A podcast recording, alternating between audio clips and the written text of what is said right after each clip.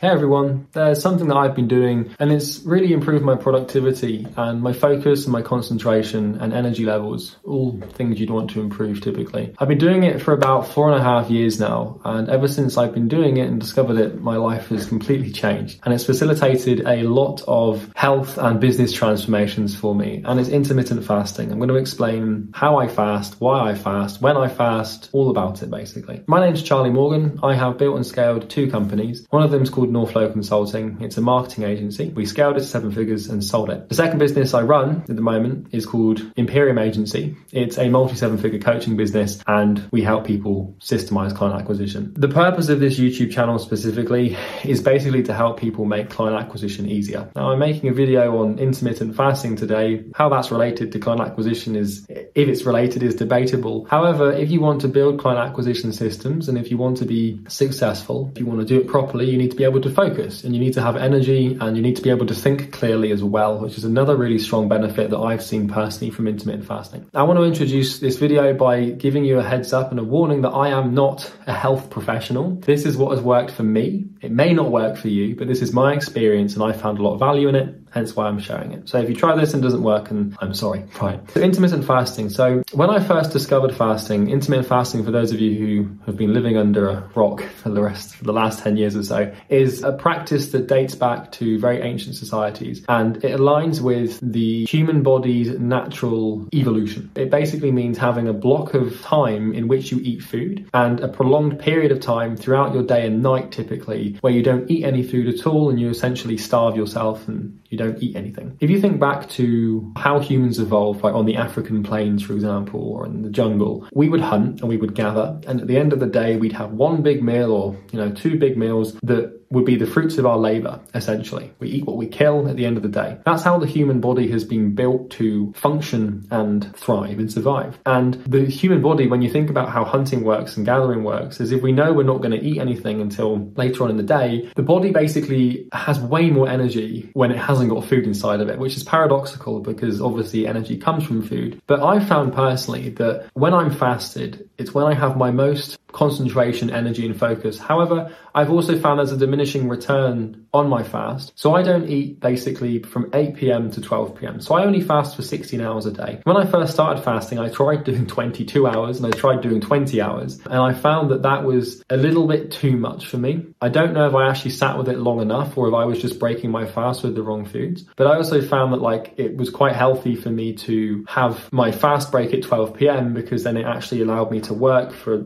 couple three hours or so and then take a break and then go back to work. And the break would be facilitated by eating food. I fast between 8 p.m. and 12 p.m. And what I find is, first of all, it gives me two benefits to do with sleep and productivity in the morning. So I find that I sleep better on a relatively empty stomach. And if I eat lots of food prior to going to sleep, I find it harder to enter deep sleep, REM sleep, and my heart rate and my body temperature and my heart rate variability typically become out of whack because when you digest or when you're eating something, your body has to send energy and blood to your gut to, you know, absorb the nutrients. And that's energy and blood that could be elsewhere in your body repairing muscles and doing things that help you sleep better, essentially. And also, if you eat lots, it naturally raises your body temperature because your body has to deal with all the food and story for another day. When you wake up and you don't eat anything, right, for the first couple of weeks, this tends to be extremely hard because your body is so used to the rhythm of diet, right? Where, you know, you're like, oh, some people try fasting for like two weeks and say it doesn't work because they get hungry in the mornings. It's like if you condition your body to not eat anything in the morning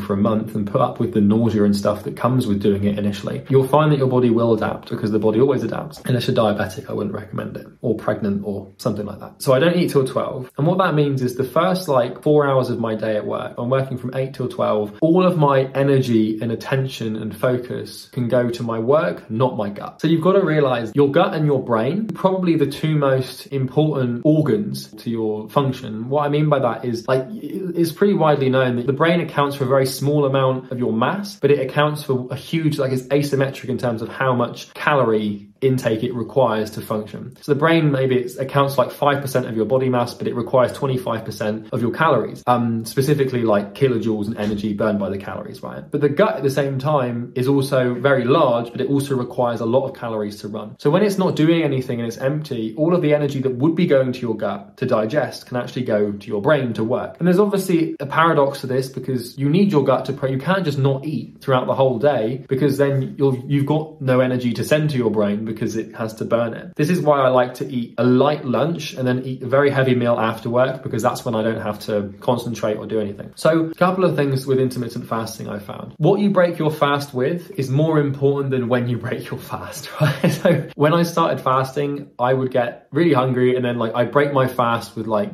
huge meals. And it had this opposite effect whereby I would like suddenly enter this massive slump right afterwards. It would I like I'd have this like four or five hour window of complete serenity and focus. And then I'd eat this massive like three thousand calorie meal in one go. And then afterwards like I couldn't I'd be disabled for the rest of the day essentially. And that went on for a while and I just thought, oh intermittent fasting doesn't work. But then I realized I should just extend my eating window or push it to later in the day and eat later. So that's one tip I would strongly advise. Also when you break your fast, it's useful to break it with something that you're like you find it easy, easy to digest basically. So I break my fast every day with oatmeal with porridge, and I have peanut butter and blueberries with it, and that's what I eat basically essentially for lunch. It's kind of like breakfast, but I find that by not eating refined sugars or processed foods or anything like that, that I can just it sort of just burns a very clean flame and doesn't fog me out and doesn't give me inflammation in the gut, which through the vagus nerve would obviously give you brain fog. So I find that really helpful, and what you break your fast with is extremely important, and you don't want to go, you know, eating loads of breads and milks and pastas and carby stuff. It's fine in the evening because you need to eat that stuff to keep yourself going. But so yeah, that that's that. I also found that the further that I get into the fast, the less effective it becomes. So like 16 hours for me is a very good sort of range because otherwise if I keep going, I just end up thinking about food too much. The second benefit that I have inadvertently experienced, yeah, autophagy I think it's called. And that's basically the idea of if your body cannibalizing cells that are not conducive to a healthy body, if that makes sense. So if you don't eat anything for a long time, then what starts to happen is your body has to find energy from somewhere. And so it naturally, the theory is that it naturally will look at your body and it will scan for cells that are dangerous or dead or bad for you, essentially. I don't know much about this, so you can sort of see how trite my language is here. But it will find the cells that are technically bad for you and digest them and use them for energy. And there's a lot of research and anecdotal stories to indicate that intermittent fasting is a great preventer of cancer or a great cure for cancer, whereby, you know, if you've got these cells that are invasive and cancerous to the body and the body has no choice but to digest itself, it will naturally look for the cells that are most dangerous to it. I don't really know if that's true or not, but it's always nice to know that even if there's a 10% chance it is true, that fasting can potentially save your life. And I find it to be really cool. It also helps me massively manage emotions and energy levels. So if I'm going to make an important decision in business, I'll always make it in the morning because A, that's when I haven't been exposed to decision fatigue too much, but B, because I know that I've got a very clear mind, right? I'm not, my body's not trying to deal with any food. It's not trying to digest anything that it finds hard to digest. It's, there's no like massive spike in blood glucose that has an impact on my energy or fatigue levels. Like my emotions are very stable and steady and fasting facilitates a good emotional state, which I find to be very conducive towards good decisions which lead to a good business. So yeah, that's kind of my experience with fasting. It's not anything too shiny or exciting. It's just something that's really helped me. It's helped me get good at client acquisition because to be good at client acquisition, you need to have focus and a rational mind that isn't riddled with constant up and down emotion, right? So it's pretty cool to have this fasting thing that facilitates that. But yeah, that's fasting. I hope you enjoyed the video. If you did, please subscribe. Any video ideas you've got, comment below. If you like this video, it would mean a lot to me. Have a good day. Take care.